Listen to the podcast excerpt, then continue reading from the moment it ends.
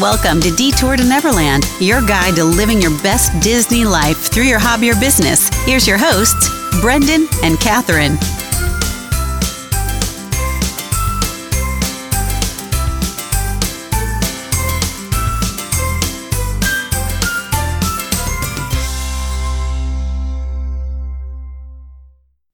Welcome back to Detour to Neverland. Today is episode number one hundred thirty-seven.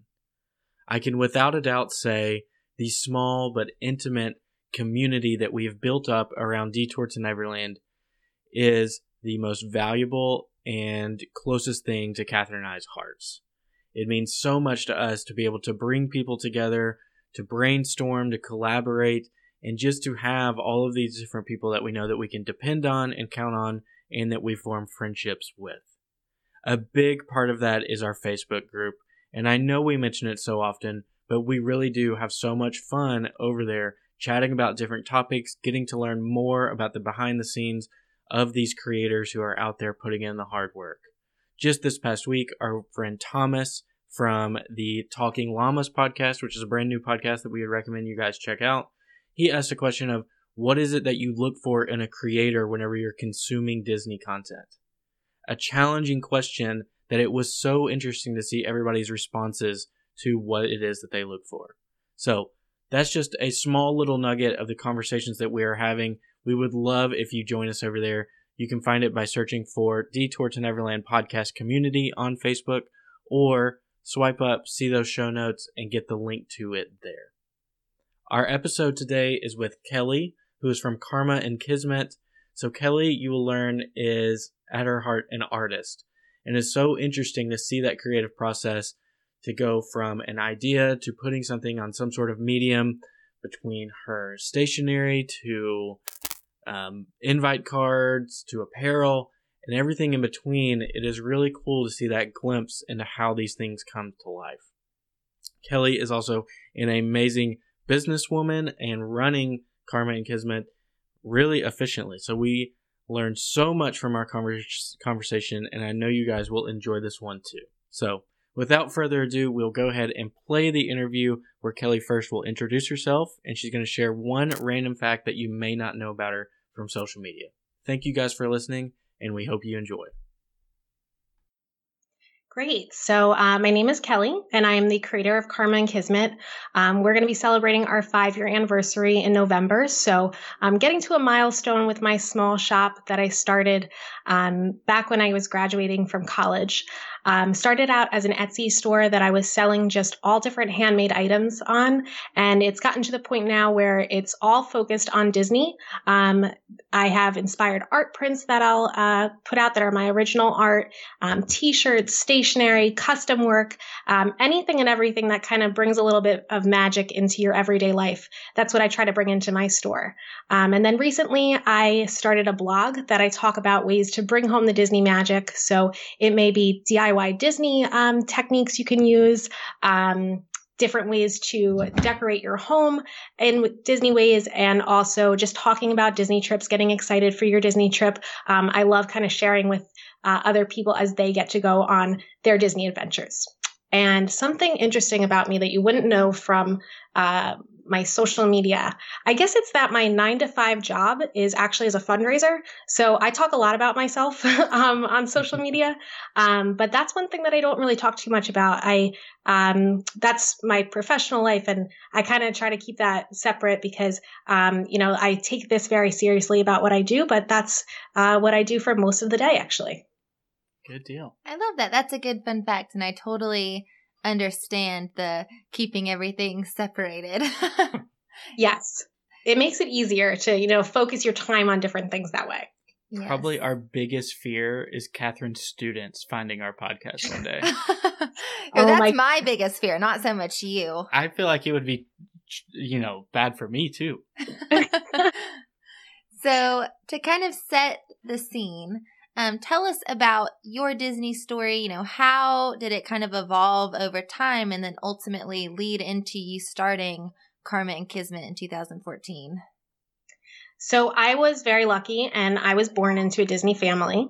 Um, my parents went to Walt Disney World for the first time in nineteen seventy-seven on their honeymoon, and they fell in love with it. Um, they were, you know, the generation that grew up watching Uncle Walt on Sunday nights on The Wonderful World of Disney, or I guess World of Color at that point.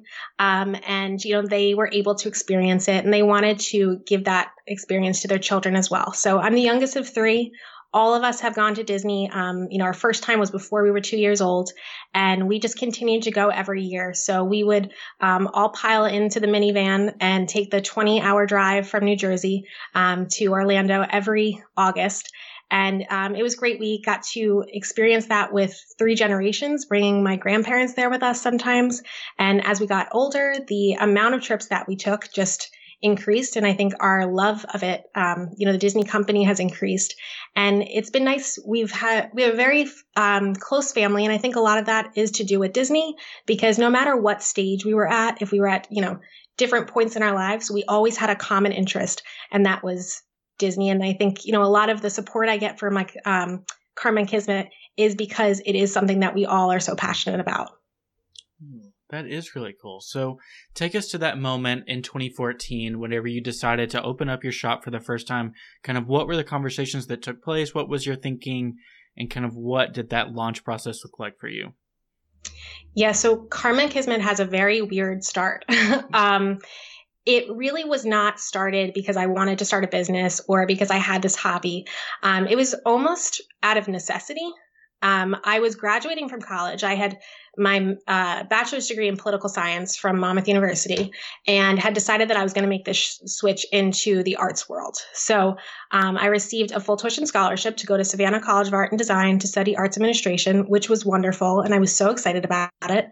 Um, and during this summer leading up to my master's degree starting, I was working at a small quilt shop in New Jersey with these a whole group of women that were just so inspiring, very talented, smart, um, and entrepreneurial. So I'm working with them, having a great time that summer. And then I get sick, and the doctors didn't know what was going on. Um, they weren't able to diagnose it for about ten months. So I had a long time of trying to figure out and deal with this in my life as I was going through this major change of being in my master's program, also working part-time and having an internship. So I really had to find an escape because I was not dealing with things well. Um, so I turned to what's always been my escape, which is art and Disney. And I started to really just create a ton of art. Um, and, you know, it was a lot of painting at that time and D I Y projects and different things like that. So um, I was doing all that. And as I'm working at this um, quilt store called Fabric Inspirations, um, someone who I was working with said, you really need to think about starting an Etsy store. You know, I know that you're just creating a ton of art, and why not try to monetize that? So one night in November, I just decided that I might as well just start it, because what do I have to lose? Um, and I started my Etsy store, and within twenty-four hours, I had my first sale. So I felt like I had just had this, you know, huge success. Um, and it's really molded and changed over the last five years. Um, but I'm very happy with where it's at right now. And I love my story of where it started. That is such a cool story. I know. I do love that, you know, you were able to just use art as kind of an escape in like a tough time, because I feel like a lot of people, and us too, who kind of start these projects all come from, you know, that kind of mindset, like looking for a happier escape, like falling back on Disney. So I definitely think that's something that a lot of people can relate to. Absolutely. I think it's, um, you know, at first when I started, I was very nervous to share some of those pieces of my story. But I think that that's how I've really connected with people, is because we do have so many, you know, commonalities with the love for Disney, but also what Disney does for our lives and why as adults we still go back year after year. Mm-hmm. I'm always interested because, like, Detour to Neverland is kind of a unique name. What is the story of how you came up with Karma and Kismet?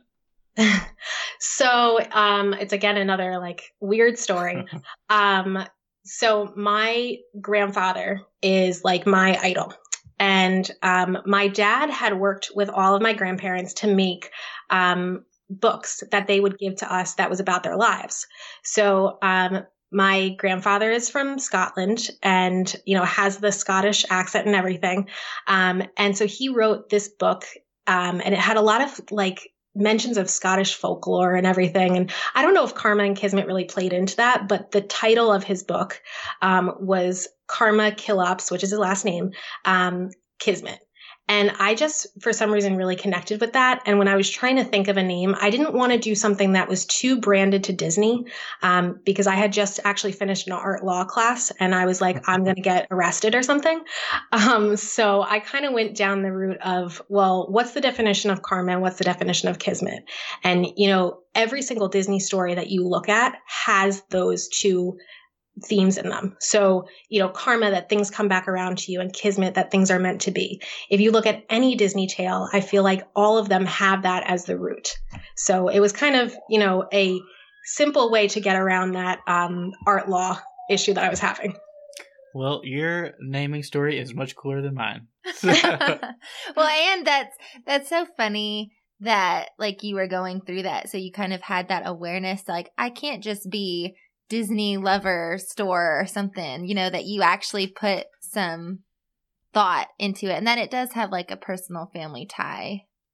Yeah, it's a, you know, it's a special part and it means a lot to my grandfather too. Whenever we talk about it, he's still, you know, he's ninety-nine years old and he still asks me every time I see him how Karma and Kismet is. So it's nice. Mm-hmm. That is sweet. So when you mentioned, you know, when you were first, you know, introducing yourself in the shop, you mentioned that it wasn't always Disney focused. Is that correct? Yes. Yeah. At first it was just really all different fandoms, um, because I figured out very soon on that the way to rank on Etsy is to have a keyword. Um, so just putting up like a sketch of a woman or something like that wasn't going to get me anywhere. So I focused on fandom, but, um, you know, I was doing other things outside of the Disney world when I first started out. So how did you make that transition to just Disney? I think I figured out, um, you know, I, I've always been really interested in business. So when I started Karma and Kismet, I became obsessed with it very soon on. Um, and I started to read a lot of blogs and, you know, listen to a ton of podcasts and things. And people just talked about, um, the necessity of a niche. And I kind of felt like I, you know, I had my niche. It was fandom in general. But then I realized as I was going, you know, further into what I was creating, that what I wanted to create was always Disney. Um, that's really where I have the most knowledge and, um, what I'm just most interested in learning more about. So, um, I felt like it was a good move for me because it put me in an even smaller niche. Um, But it also, you know, gave me the opportunity to do what I really was passionate about. I love that because our listeners are probably going to gag if I say niche one more time. But it's it We're is big so niche true. Lovers. I mean, it is so true that it is makes things so much easier whenever you niche down. So yes. we've we've talked a little bit about it, and of course, you come from an artist background, and that's kind of the passion that drives everything. But I'm gonna, I want to make it crystal clear for our listeners. So what are the different mediums or product lines that you apply that art to that people can check out? Sure. So um, I am a graphic artist.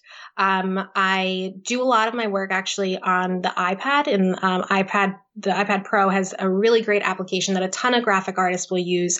Um, so you're doing sketching right on there. So a lot of my work comes from there, and then I will create art prints that, you know, you can hang in your house. Um, but I've also now moved into other products. So um, notepads. Um, I have a ton of stationery. I do a lot of custom work for um, invitations, especially Disney brides. Um, and then also this past year, just started um, working on t-shirts because my boyfriend decided that he wanted to learn how to screen print. And he said, this would be great. So now we also have t-shirts and tote bags, so apparel and things like that as well. Yeah, it is so awesome. And it's great to have such a wide variety of different ways that you can test out different, you know, pieces of art and, and figure out what's the best medium of where to put those. So something that really intrigues Catherine and I when we were looking at your brand is that you've really made yourself the focal point of a lot of it. So it seems like a lot of times, you know, you're marketing your products, but you're also marketing yourself through your blog and through your different social media outlets of kind of using those hand in hand. So what was that that led into that of using yourself as, you know, marketing yourself instead of just being a behind the scenes type person? So when I first started out with Instagram, especially, I was much more behind the scenes. I felt like, you know, my business was about my art. So I should be showing my art. Um, then I kind of realized that a lot of the people that I was following, even the ones that, you know, were selling products, they were putting themselves out there. So their images, they may be showing some of, like, you know, flat lays and things like that, but majority of their photos had them in it. So it had this kind of personal connection. Um, and then I was listening to a podcast uh, by Jenna Kutcher. I think I can't remember what um, the podcast name is, but if you search her name, you can find her, and she's really great. And she has this whole idea of, like, showing up. So she says that, you know, for every three posts you post, you should have one post of yourself, because people connect to that humanistic aspect. So, you know, she talked about kind of trying that out and seeing if it worked for you. So I did that in my Instagram feed, and I found that I had so much more engagement when I was in the photos. So, you know, you start to feel really good about yourself because you're like, wow, people actually like me. Um, but you, you know, I, I definitely found that me showing up and having these connections with people helped my business grow tremendously. And I've doubled my sales this year. And I think a lot of it is to do with that. Um, so, you know, expanding into the blog and having, you know, talking about my own experiences, people get to know me, and I think they connect with me more. And when you're buying from these small shops, I think a lot of the time it's because you want to connect with these people, and you just, you know, you're rooting for them to do well. Um, I know at least that's what it is for me. So, you know, I kind of want to work with that. And I do feel like um, I have a great story to share. Um, and I also really love to just create and make friends in the Disney community. Yeah, for sure. I think that so many different creators that we've talked to go through a similar transition with, of, you know, exactly what you're talking about. That first you start behind the scenes and you think nobody really wants to hear my story. I think for anybody that is early on, or even that if you've been doing it for long enough, like, the quicker you can learn that, the quicker things are going to start turning around for you, because that has been really important to us as well, that although we hate it, the more that we show our faces in our story, or the more pictures that we post of ourselves, people enjoy that kind of stuff. They, you know, they can find a Disney photography count so many different places, but your story is what makes you unique. So I think it's so wonderful that you had that same realization. Yeah, I absolutely agree. And it's, you know, I find that I just tried to kind of think about it like, who am I following? So that's how I should be. You know, I'm my market. So if I'm, it's so easy to market to me, I feel like. So, um, you know, just go along with the same lines of that. And I think something that really stands out is that you gave very practical advice, which I'm a fan of. So like the three in one, I feel like that is something that you can easily practice and at least see, you know, if it's something that maybe you've wrestled with, like, ooh, I don't know if I'm, if I want to be the focal point. I mean, I think that's an easy thing to at least test out for just a short period of time and see if it works. And like you said, you know, you found success. I think we've found success, you know, in just putting yourself out there more. So I love that advice. Yeah, no, it's, I think that's a lot of what it is to get, you know, through some of these business, um, type of things, is like, it doesn't have to be like you have to read a textbook to learn something. There are these simple takeaways that you can get um, from podcasts, and, you know, like your own podcast, I feel like I've learned a lot from it. Um, so I would totally say to people, just when you're running or you're in the car or something, listen to those podcasts, because you will learn a lot from them. Yeah, true. Retweet. So something that I'm very interested in is the creative process for you as an artist. So you just had, as we're talking, you had an Instagram post a few days ago where you talked about, you know, trying to reach a creative space and not comparing yourself to others, and really just, you know, focusing on your art and that creative process and finding those moments of clarity for you. So how would you suggest, or what advice could you give to someone who's trying to reach those spaces, but they get distracted or they get discouraged of trying to create something that they're proud of? It is, I think, the most difficult part of being an artist or a creator, anything. Um, and for me, I think what I've really found is that I kind of have to just work through it. Um, and it may just be, you know, instead of having like, I, I have a lot of deadlines and a lot of things that I set for myself as, you know, I need to have a Halloween t-shirt that's going to come out. So I need to create something for that. And that was one of the most difficult things for me to do because I didn't know what to create. Um, and then I just kind of had to sit and think, well, what is it that I would want to wear? Or, you know, what is it that I feel like drawing right now? And it, sometimes it's just being open with yourself not to be creating something that you're going to monetize. So when I created, um, you know, what I had discussed, it was just, I was doing sketches of like different pieces of Disney fall style essentials. Um, and I just wanted it for myself. I was just kind of sketching as I was watching T V. Um, and then I shared it, uh, yesterday and got a lot of great responses from people. And someone asked, is it in the store? So, you know, it was something that it was that I wasn't trying to create it to monetize it. I was just honestly trying to create it to have, you know, a little bit of a release myself. So I think sometimes just taking that step back and saying to yourself, let me just get something on paper or just work for myself. And, you know, whatever it is, not feeling like you have that pressure of having to, um, have something that's going to be like your bestseller. Uh, that's been a lot for me to just kind of be able to separate it, that sometimes my art is just purely my art for my own enjoyment. So that makes me think, as you were talking through that whole scenario and that kind of inner, you know, struggle, I guess, are you pro deadline or are you more like you would just rather create things when you get inspiration? Um, It's a little bit of both because of necessity. Um, so, you know, you don't want to miss, I, I've been through enough seasons now with being Karma and Kismet turning five soon that I've, I've missed seasons before, you know, where you've missed like the holiday cards and you're just like, oh God, you know, I had such a good idea. I could have done it. Um, so I do try to set deadlines for myself in terms of that, but I've also learned that I need to be flexible with them. So, you know, sometimes like I may miss the Valentine's Day rush and it just is what it is. It's going to happen, but I'll be ready for it next year. Um, but I've gotten a lot better, I think, this year, just preparing myself for those times as well. So, you know, don't set a deadline of yourself, especially if you're an artist, to get something together for a week later, because then I think there's just so much pressure on you, especially when you're trying to build a company where you have to put so much time into marketing on top of it.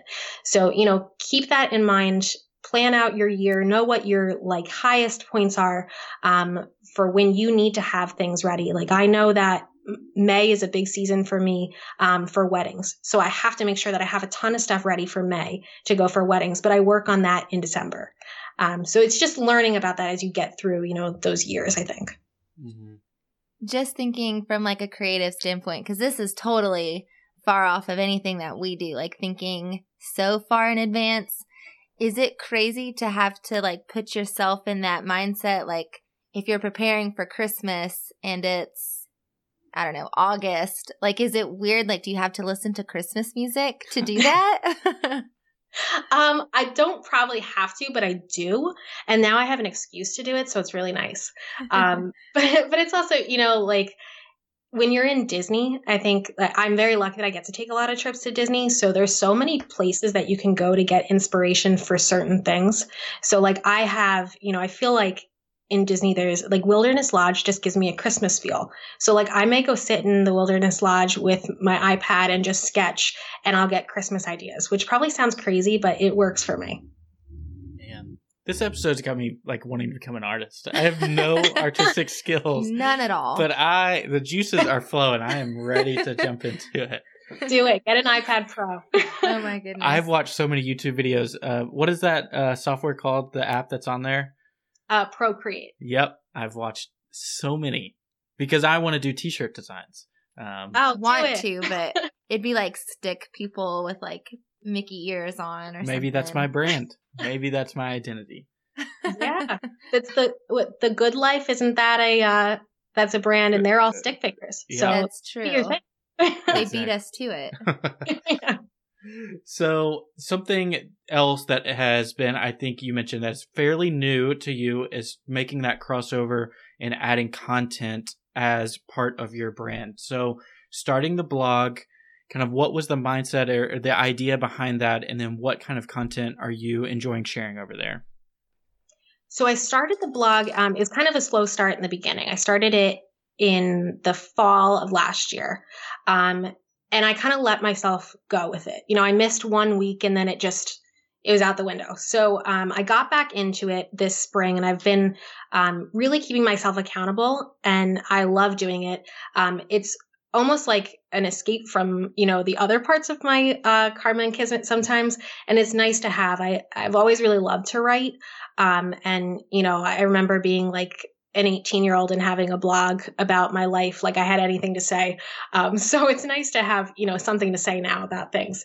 Um, but I really love sharing Disney, you know, the parts of Disney that you don't think about. So, um, you know, talking about going to Galaxy's Edge, but like, what is it truly, you know, that you need to make sure that you check out, and like, which way should you go when you get into Galaxy's Edge, and just things like that.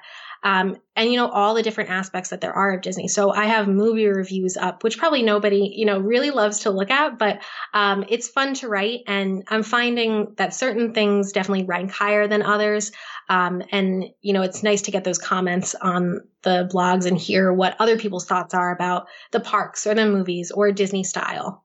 Mm-hmm, for sure. And I mean, I think there is a value to having that voice and just having that different outlet and allowing people to learn more about your Disney opinions or how you take in a trip or anything like that, just because you're building and nurturing that relationship between you and other members of the community. So next time they have invitations that they need to get created, you know, you're the first person that I think of. So I think sometimes there's not a straight line that you can draw that, oh, this is going to lead into my sales funnel, but there's a nurturing and relationship building aspect to it that is so valuable.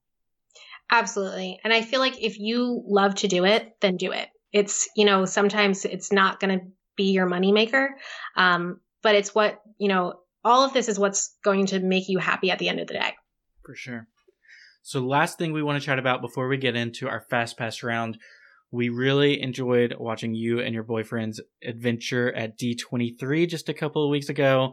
So can you give a, I know you wrote a wonderful blog post about this, so we encourage anybody to go look at that as well. But can you give us the brief review? Would you recommend someone to go to D twenty-three? Like us. A hundred percent. I hope I see you at D twenty-three twenty twenty-one, um, and everyone else that is listening to this.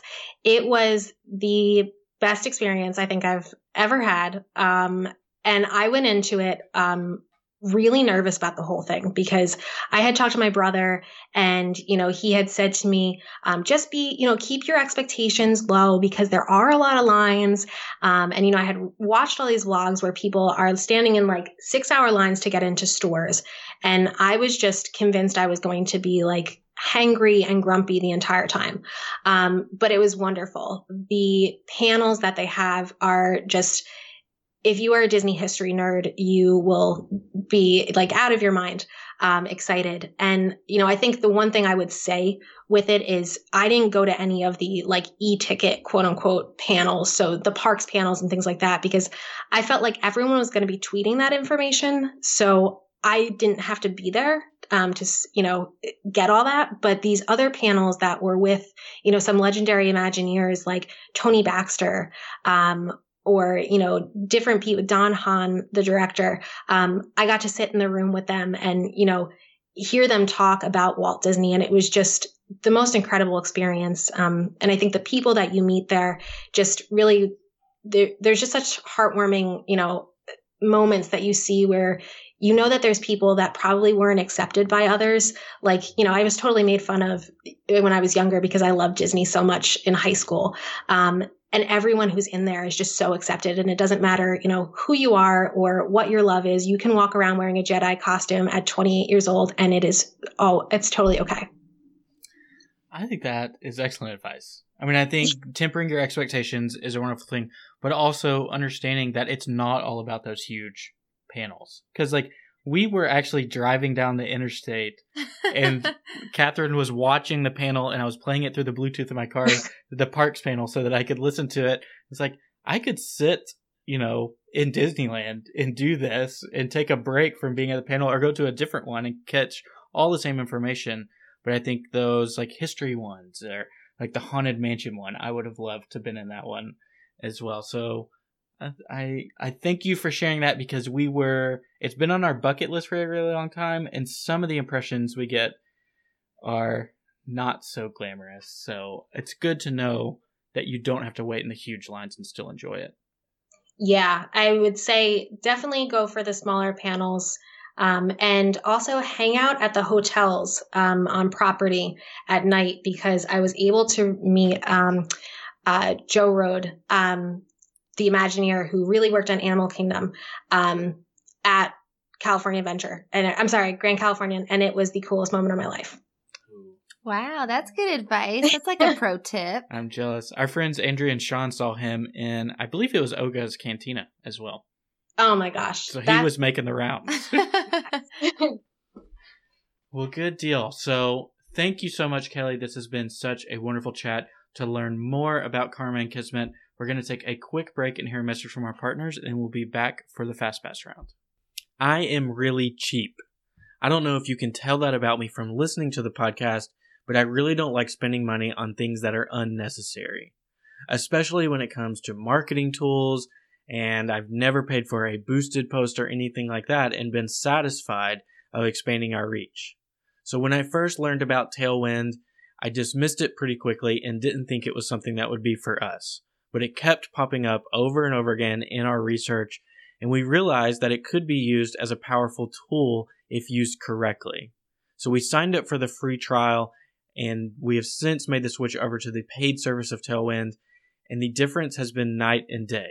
It's helped so much with our Instagram and our Pinterest, where we are gaining exposure, we are spending less time, and our impact is deeper. So we would highly recommend just try out the trial. See if it's something that might work to cut down on your time that you spend on social media, so you can spend your time on more valuable aspects of your project. Head to detour to neverland dot com forward slash tailwind to be directed where you can sign up for the trial with no credit card at all, test it out, and see if it's for you. Again, that's detour to neverland dot com forward slash tailwind, or hit the link in our show notes. Good deal. So we will just throw out these Disney topics, and you can just kind of share the first thing that comes to your mind so our listeners can get to know your Disney fandom a little bit better. Awesome.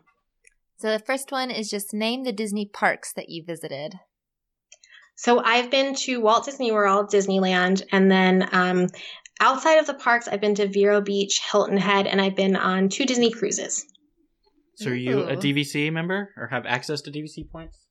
I am. I am from uh, back in the nineties when the only option was Old Key West. So we are Old Key West um, uh, D V C members. Ooh, that was the time to get in. Oh, yes. There's so many people that we talk to who are like, I've got seven hundred points because I bought them for, you know, some ridiculously low price, and I'm so jealous.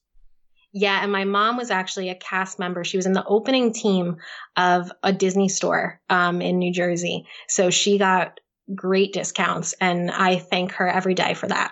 Oh, man. Go, Mom. What a win. So of the parks that you have visited, which individual one is your favorite and why? Um, I would have to say Hollywood Studios, but, you know, I would I would love to go back to the M G M Studios days. Um, I'm a Disney traditionalist, but I just love, um, you know, that nineteen thirties type vibe you have on Sunset Boulevard. Um, I've always been obsessed with old movies, and um, my ringtone or my alarm when I wake up is uh, Moonlight Serenade, which, if you know what that is, you're really cool. But it's um, actually in the uh, area music in Hollywood Studios. And I just, I love the feel of that park. I've said standing on that street and staring at Tower of Terror is like my favorite environment or like ambiance to be in, I think, in all the parks. Yeah, it's great. So thinking about future Disney trips, what would be your Disney bucket list trip? So I'm going to say Adventures by Disney and do a trip to Asia where I can go to um, all, you know, like Tokyo and Shanghai and Hong Kong. So I don't know if they actually do that trip, but I'm, that would be my bucket list if they did do that. I know that Lou Mangiello with W D W Radio, they did like a customized one where they went all over Asia and did, I think it was all in one trip. I know it was at least Hong Kong and Shanghai, but I think Tokyo was in there as well. That would be the dream. Oh my goodness. Yes. That's the one that I want to do. So next would be your favorite Disney resort. And it doesn't necessarily have to be one that you've stayed at. So I have two, because I feel like Old Key West, I have to say, because it's just nostalgia. Um, I have so many memories of those gigantic rooms. Um, and it's awesome to go back there and, you know, see how Old Key West has changed. Um, but then I love the contemporary. I love the architecture. Um, I'm a huge Mary Blair fan, so I can sit in the, you know, area, concourse area there and just look at um, that mural for days. Ooh. We haven't done that in a while. We need to spend some more time in the contemporary. We get stuck at the Polynesian. We get stuck at Tambu Lounge. Yeah. So the next one, if you could only fast pass one ride for the rest of your life, which one would it be? Um, one hundred percent Tower of Terror. And I would fast pass it just to go through the queue. I don't even know, need to go on the ride. I just absolutely love the theming in there. I've often said that is... I think that might be my answer to this as well, because when you fast pass it, you don't miss any of the queue. Or, yes. You know, not much of it besides the outside area, which that's... But it's just hot. That's so. just hot. Yeah. You don't need that. No, we can skip that part. That is a good answer. So sticking with rides and attractions, which ride or attraction do you think is due for an exit or a refurbishment from the parks? So I said I was a Disney traditionalist, and my... What I would do if I had, you know, the ability, I would get rid of Mission Space and I would bring back Horizons. Making all the Epcot fans happy. I feel like eventually they're going to have to do some sort of like V R experience where you get to ride all of those, especially the old Epcot attractions that people love so much. That would be really awesome. They did. I didn't get to do it at D twenty-three, but there was... um Something at, with Disney Theatrical where basically it was this V R experience that you sat in seats and then it like created the theatrical experience for you. So like you were in the theater. Um, so I think there, I mean, you could be onto something with that. Ooh. That's pretty cool. That would be cool. Wasn't it Disney Quest where, do you remember doing that, Catherine, where you like built a roller coaster and then rode it? Yeah. It made me so nauseous. I do not get nauseous on any rides whatsoever. I can do anything. That was awful. Oh my gosh. So my sister does not do any rides. And um, she created the roller coaster for my brother and my dad to ride once on there and put all the flips in it. And I think they, they didn't talk to her for the rest of the night. I think it's the V R just messes with you different. It's like totally. A different experience. Yeah. Your brain's not supposed to take in that much at one time, I don't think. Probably. So this next one is what land or just, I guess, general area in the parks brings you the most inspiration? Um, you know, I get a lot of inspiration, I think, from different, you know, places in the parks. But I really, I... I think I have to go with World Showcase in Epcot just because last January I was there for the Festival of the Arts, um, which I would totally recommend to anybody to go to. Um, but I just sat down in, I, I think I had, you know, was by like a Joffrey's coffee. Like it wasn't a, you know, special place or anything like that. And I just sat there and sketched on my iPad. Um, and it was one of the best moments that I've had in Disney. And I, you know, felt like it was just so great to be kind of involved in all of these, you know, people walking by, and it's such diversity there. So it's a cool place um, to get inspiration. If we are ever locals, like that's my dream. It's just to go find a bench in the shade in World Showcase and just sit there. That sounds wonderful, actually. And to go to all the festivals. That's the one festival that we haven't been to. Is arts. Mm-hmm. Yep. Perks of being married to a teacher. I was gonna say it we must get be to miss cool. all yeah. the cool things. Yeah. Basically, spring break and fall break and summer. That's, That's when it. we're there. That's it. So next one would be your favorite snack or your go-to snack in the parks. So I am gluten-free um, because I have an allergy. So I have to stay away from anything that has gluten. So it's like pretzels and things like that. So all the really good stuff. But I do say that Disney has some awesome gluten-free snacks. Um, and the best of them being the Mickey bar, of course. And I also am a huge fan of blue milk now after having it. Ooh. Interesting. Did you try green milk as well? I didn't. You know what? I have been a Star Wars fan since I was like three years old, and I've always loved the blue milk. I made blue milk myself in my house. Um, so I was not going to pass up that opportunity. I had to go, you know, traditional there. Ooh. I've got to ask because it's time relevant. By the time this comes out, people probably won't care about it anymore. But did you see Mark Hamill's tweet about the blue milk? No. Oh, you've got to look that up. It's he basically just said like the the blue milk that they served them on set was like gag inducing, and so oh he was so nervous to try it in Galaxy's Edge, but he actually really enjoyed it. It's very good, and it's I mean pretty much allergy friendly I think for almost anyone because it's rice and coconut milk I think. Interesting. They probably yeah. did that on purpose. Yeah. With- I do have to ask, just since we're on like the whole food topic anyway, what has been like the worst gluten-free thing that you've ever eaten at Disney? I feel like that's important to know. Oh, hmm. I don't know, you know, if I've ever really had something bad at Disney that's gluten-free. Maybe, no, you know what? Actually, I went to um, the Liberty Bell Terrace in Disneyland when I was just there. And it wasn't that any of the food was bad. I just felt like they had a lot less options.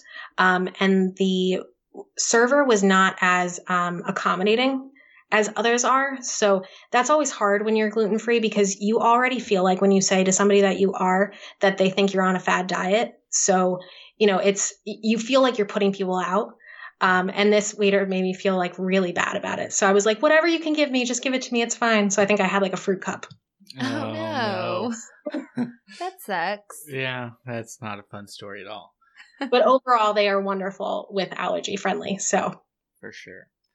So next one, sticking with food, what is your favorite table service and favorite quick service restaurants? So table service, I love Spice Road Table in Morocco. Um, in Epcot, it is uh, one of the best places to watch illuminations if you can get an inside spot by the window. Um, I haven't done it on the patio, so I don't know about that, but the food is incredible. If you are, um, you know, have any allergies, the wait staff there was just so accommodating, um, and that I couldn't say better things about them. The food is phenomenal. Um, and quick service, I would say Columbia Harbor House because my family loves that little um, bridge kind of area that there is that you're between Liberty Square and uh, Fantasyland and just sitting there and watching the people go by. So not really for the food. I mean, the tuna fish sandwich is really good, but we love the view there. Yeah. Last time, Catherine, you took your Casey's corn dog nuggets up and we sat in that spot. I did. So is that ideal? It, yeah, I agree. That's a good spot. Air conditioning. It's never super crowded. Mm-hmm. You do have good people watching windows. Yep. Yes. So uh, we've never eaten at any of the restaurants in Morocco. I'm not sure why. We are not too adventurous of eaters, but I think we would like it. Is Spice Road Table, is that the outdoor one or the indoor one? So I didn't know this until I was um, seated last time. Spice Road Table is both outdoor and indoor. Oh. Um, so it's the one that's on the water there, but oh. there's actually an indoor section. Gotcha. Oh, so we yeah. didn't know that. Yeah, we just normally, I guess, see that like bar area with outdoor seating. Mm-hmm. Yeah, we had, I went with people who are locals and they had no idea that it had an indoor section either. So um, maybe we're just naive, but we just assumed that there was only that outside part. Yeah. Well, and we've heard really good things about the quick service as well, so we've got to try that soon. Yeah, I think honestly all the restaurants in Morocco are really good, and um, I'm not a very adventurous eater either, but the um, options that they have there I think are actually more um, Americanized, I guess. I don't know. The flavors are really not anything that's, uh, you know, too out of sorts. Gotcha. Good to know. So the next one would be your favorite Disney movie. This one's hard because I think that I have different favorite movies based on different times in my life, um, what I connect to. So I think growing up, I loved the Aristocats and um, the Parent Trap. Um, and now I am a huge Tangled fan. So those are probably my three favorites, but they're all from different points in my life. I think you might be the first person to have ever mentioned the Aristocats. Oh my goodness. That's not good. That makes you unique. Yes. That's a good one though. I haven't even thought about that movie in ages. Yeah. I think the animation in that and it, that one in one oh one Dalmatians, it must have been, you know, like a, uh, animal thing. They just have phenomenal um, background art. Mm-hmm. For sure. So next would be your favorite Disney quote, either from Walt himself or from any of the movies. So this one is from Walt, and it's, um, that's the real trouble with the world. Too many people grow up. Um, and I think I live by those words because I go into work and my work is, my office is completely filled with um, Disney things from, you know, ceiling to floor. And everyone always says that I'm like the ray of sunshine because they walk into my office and it just is like, you know, a little kid's room. Um, but I think, you know, you have to, you got to find joy in the world. So wherever you can find it. For sure. I love that. So the last one would be just your favorite Disney parks memory. Um, so I have a, I have so many because I've, you know, been so lucky to go there. So I, wa- I was trying to think of what's like the one that really, um, kind of brings like a tear to my eye when I think about it. Um, and I went down to Disney the last time that I went with my grandparents, um, was probably almost ten years ago now. And we were there because my brother was performing in the Candlelight Processional um, during the Christmas season in Epcot. And uh, my grandparents were both in wheelchairs at the at this time. Um, and it was chilly sitting around the water there. And we we're standing in line. We didn't do, you know, any of the dinner packages or anything. And these um this couple came over to us and said, asked us how many people we had in our party. Um, so we told them we, you know, we had however many. And they said, well, listen, you know, we got the dinner package, so we have these seats, but we're not going to watch the show. So, you know, do you want to take them so you can get your grandparents out of the cold? So we, you know, we very thankfully took the tickets, um, and had this great view of the show. And to this day, my grandparents still talk about it. And it was just, you know, the best way for them to have kind of their last trip to Disney. Um, and, you know, to be able to see my brother perform there and not have to sit in the cold. That is an amazing story for multiple reasons. A, that was so kind and generous of the other people, but your brother got to perform in the Candlelight Processional. How cool was that? That is so cool. Yes, he is an incredible singer, and it's um he, you know he's gotten to do it a couple of times, and it's always just you know it's so awesome to see um my family getting to be a part of that you know kind of Disney magic because so many people are getting to watch that, and that's a you know holiday tradition for them. So I'm curious, without like spoiling the magic or anything, but do you like do most of those performers perform all of the Candlelight Processionals, or are you assigned to like a certain time? Or like, do you pick and choose which ones, or how does that work?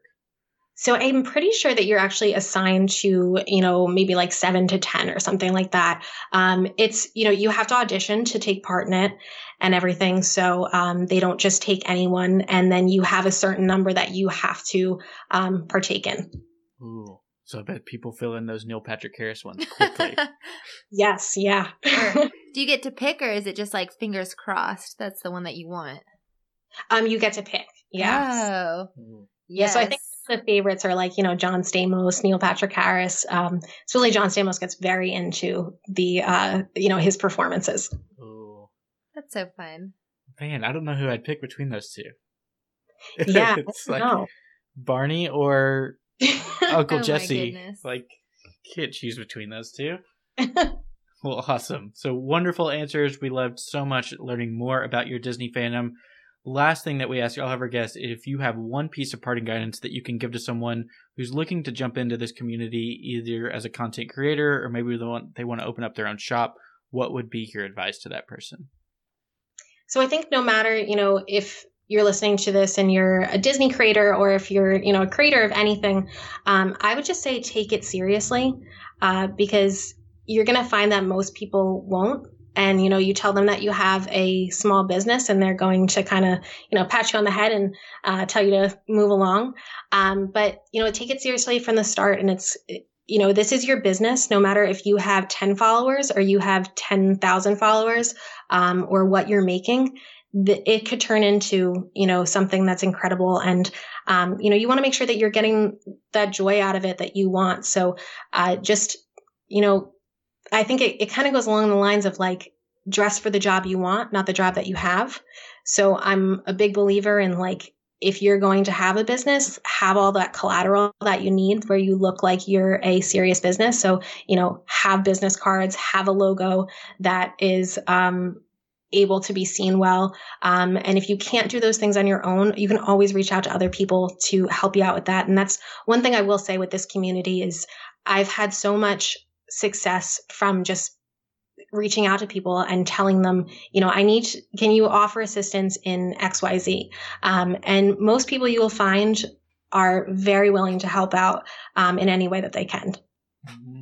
Yeah, that is excellent advice. I love everything that you said. And I think first and foremost, I think you were exactly right that you have to do things that are for you. You have to be the one pushing it forward and that are bringing you joy. And so I think that has been the overall theme of this, is what I have taken away. And I think that is the most valuable, you know, lesson that anybody can learn jumping into this. So, Kelly, thank you so much. If you can remind our listeners where they can connect with you online. Yeah, so you can uh, check out my website at karma and kismet designs dot com. And I'm also on Instagram at karma and kismet. Well, Kelly, we've said it a few times, but thank you so much for joining us today. I'm glad we could make this work, and we really enjoyed talking to you. Thank you guys so much, and congratulations on one year. Thank Ooh, you. And congratulations on almost five. Yes. Thank you. Do you like Star Wars? How about Marvel? How about Disney? If you answered yes to any of these, we'd love to have you listen to our new podcast, Kingdom Malcast. We're just three guys chatting about news, topics, and events in the Disney universe. Find us on iTunes, Spotify, Stitcher, or your favorite podcast app. Thank you for listening to Detour to Neverland. Subscribe to the show and leave a review to help more people find us. Follow us on Instagram at Detour to Neverland underscore podcast to see our pictures from the parks. See you real soon.